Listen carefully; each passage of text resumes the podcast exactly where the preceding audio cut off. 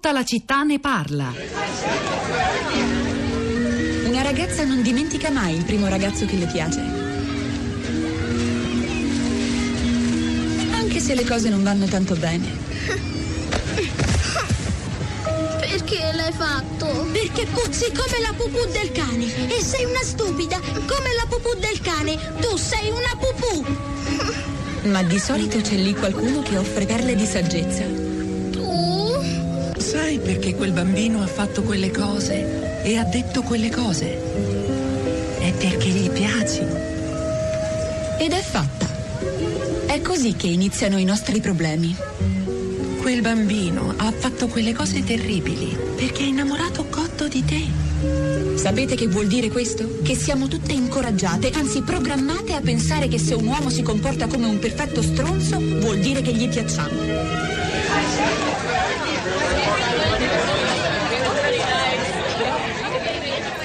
Era la verità che non gli piace abbastanza. È un film del 2009, una commedia diretta da Ken Wepis, adattamento, adattamento cinematografico di un, di un romanzo che ha lo stesso titolo. La verità è che non gli piace abbastanza. Il cast era di quelli famosi Jennifer Aniston, Scarlett Johansson, Ben Affleck. Era una commedia dove si parlava di amore, ma anche molto di luoghi comuni, quelli che investono, invadono il mondo femminile e anche, soprattutto, quello maschile.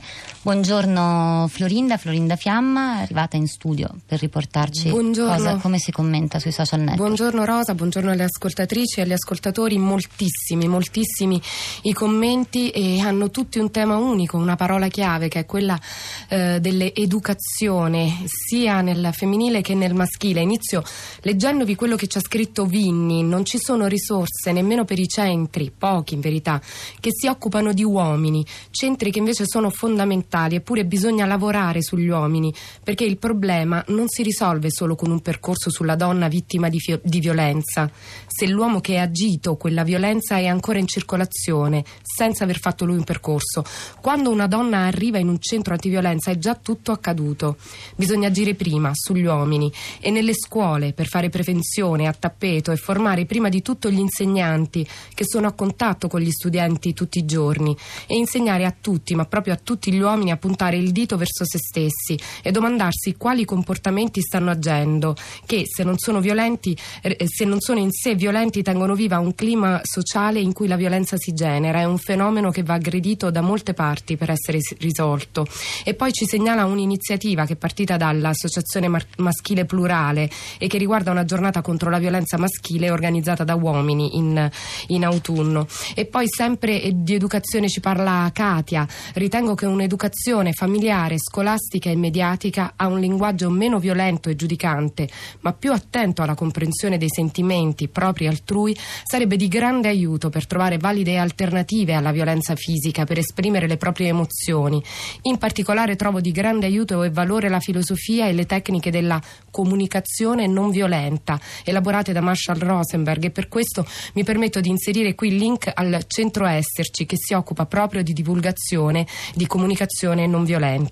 E infine eh, Giulia ci scrive: dobbiamo interrogarci come donne perché siamo noi a crescere i maschi, noi a riprodurre nell'educare i piccoli gli schemi maschile e femminile che vengono poi tradotti dagli adulti nella liceità della sopraffazione.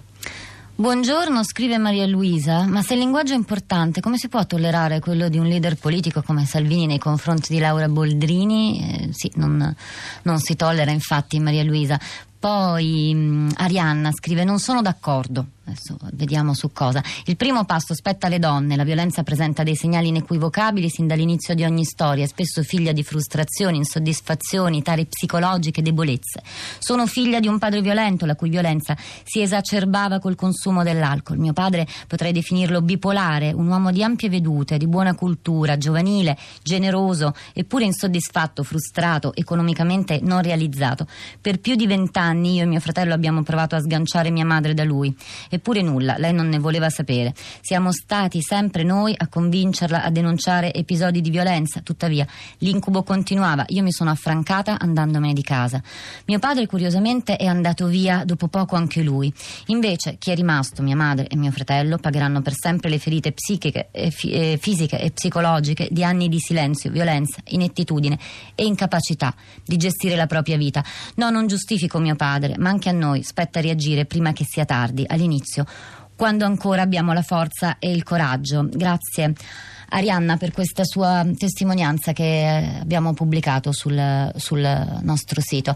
E ringrazio anche Carla che ci ricorda, ci segnala per chi non lo avesse ancora letto il libro importante di Edoardo Albinati che ha vinto da poco il, il premio Strega alla scuola cattolica, un romanzo dove si affrontano moltissimi temi forse anche riduttivo eh, elencarne alcuni ma senz'altro al centro di questo romanzo c'è la questione della formazione, della, dell'educazione sentimentale, dell'idea del maschio, dell'educazione cattolica, la famiglia, il sesso, la violenza. Eh, sentiamo Claudia che è la prima ospite collegata con noi. Buongiorno Claudia. Eh, buongiorno, eh, io avevo mandato un sms per semplicemente comunicare e denunciare una cosa. È stata eretto una statua in provincia di Ancona qualche anno fa con la scusa diciamo, di erigere una, un manufatto, una statua contro la violenza di genere. In realtà la statua è, sembra una statua sattorno perché è una donna con una giovane donna con i vestiti strappati guarda caso proprio sul seno e sui glutei, è una cosa vergognosa. Hanno usato dei soldi pubblici per così, stimolare la pruderia maschile lì c'è proprio un'oggettificazione del corpo del corpo femminile. Ce l'ho qui davanti denunciare... la foto, Claudia. Eh. La donna tiene in mano una borsetta, una posa che forse nelle intenzioni vorrebbe, voleva essere di arresa. E poi sì, vediamo questi vestiti lacerati, come ci stava spiegando. Guarda caso, proprio sì. Eh, quindi insomma lì è proprio la mentalità da cambiare. Gli hanno usato dei soldi pubblici impunemente per fare una cosa che fa veramente vergogna. Quello che scrivo è neanche nel dolore, nella tragedia ci danno dignità e se non riusciamo a cambiare la mentalità, ma la mentalità si cambia è da piccoli, si cambia a casa, si cambia sì, nelle scuole si cambia nelle chiese tantissimo, anche perché noi siamo un paese di uomini e di donne formati da, da, da, da uomini dall'educazione da, cattolica come dicevamo poco fa ricordando e questo purtroppo è una tragedia non per colpa degli, dei, dei sacerdoti neanche poi perché è così e poi un'altra cosa volevo denunciare velocemente eh, che mi ha colpito molto. Io per molti anni ho assistito disabili, bambini e anche ho lavorato con i bambini e entrando nelle case, nell'intimità dei bambini, ho visto che ancora adesso purtroppo le mamme quando cambiano i bambini e li lavano, i bambini maschi, si riferiscono ai loro genitali chiamandoli con gli occhi lucidi gioielli di famiglia. Per le donne questa, questa cosa non viene assolutamente fatta, cioè le nostre ovaie, il nostro sesso non è un gio- non sono gioielli di famiglia, non si capisce perché visto che siamo delle incubatrici viventi. Aggiungerei per insomma... fortuna che non veniamo appellate con l'ennesimo eh, epiteto inquietante. Grazie mille Claudia, Florinda. Rosa, per fortuna non tutte le mamme lo fanno. E invece a proposito di immagini e educazione alle immagini, Anna Rita e su Twitter e Patrizia invece su Facebook ci postano la stessa foto, un'immagine di una pubblicità, probabilmente quella a cui ti riferivi all'inizio della puntata, e ci scrivono queste non sono immagini artistiche, sono squallore dolore puro, istigazione alla violenza sulle donne e femminicidio ed è proprio una donna discinta abbandonata sul, sul marciapiede che fa una modella ritratta per pubblicità poi in fondo. Bianca, buongiorno anche a lei. Buongiorno, buongiorno. Eh, io volevo semplicemente raccontare che nel nostro centro antiviolenza qui a Gorizia Abbiamo già da una decina d'anni avviato un lavoro di prevenzione e di sensibilizzazione della cittadinanza attraverso un progetto, una rassegna cinematografica che si chiama Animamente. Da sei anni li, eh, portiamo Animamente anche. Pronto? Sì, prego. Sì, portiamo animamente anche nelle scuole. Naturalmente è fondamentale il collegamento con gli insegnanti, eh, di solito si tratta di insegnanti donne eh, con le quali stabiliamo un primo contatto e poi eh, entriamo nella scuola, eh, proponiamo un film. Eh, generalmente ovvio sulla violenza oppure anche sulla discriminazione sessuale e, e, discutiamo con, dopo la visione del film, discutiamo con gli studenti, maschi e femmine ovviamente, sui contenuti del film e sulle sensazioni che questi film hanno eh, prodotto. Quindi mi sembra sì, fondamentale, ecco, fondamentale partire dalla eh, sensibilizzazione. Sensibilizzazione ovviamente delle giovani generazioni. Chiarissimo perché... Bianca, grazie, grazie mille per la sua testimonianza. Sentiamo anche Fabio. Salve, buongiorno. Innanzitutto grazie per la vostra trasmissione, ce ne vorrebbero di più di trasmissioni che affrontano in maniera lucida e chiara questo tema. Io scrivevo a proposito della cosiddetta ideologia gender, che è una invenzione sostanzialmente, nel senso che esistono degli studi sul genere, degli studi gender, ma in Italia soprattutto è nata una sorta di fobia è un movimento che controlla purtroppo anche all'interno delle scuole, quindi ci sono dei genitori che controllano che per esempio nell'offerta formativa non ci siano dei progetti in cui semplicemente compaia la parola gender e la parola genere. Ora è necessario fare davvero chiarezza e quindi vi inviterei magari a dedicare una trasmissione solo a questo. Ne, ne, cosa... ne, abbiamo, ne, abbiamo, fatte Fabio, noi, Radio Trescenza, Farenet, una questione di cui ci occupiamo spesso e torneremo sicuramente a occuparcene.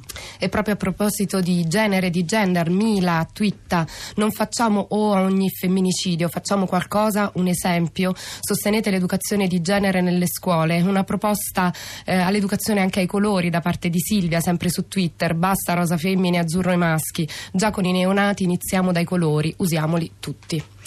Buongiorno, la violenza in famiglia è più frequente laddove una donna è considerata un simulacro istituzionale, personalmente da professionista con laurea, l'autostipendio nella vita, ho subito violenza sessuale propria, violenza in famiglia prolungata, violenze verbali sul lavoro, autostima persa, ma temo per chi ha meno strumenti di me, dice Giovanna, e poi c'è Carla che dice linguaggio, educazione, ma anche e soprattutto parità sul lavoro, responsabilità, stipendi, la violenza, la rassegnazione passano anche da qui.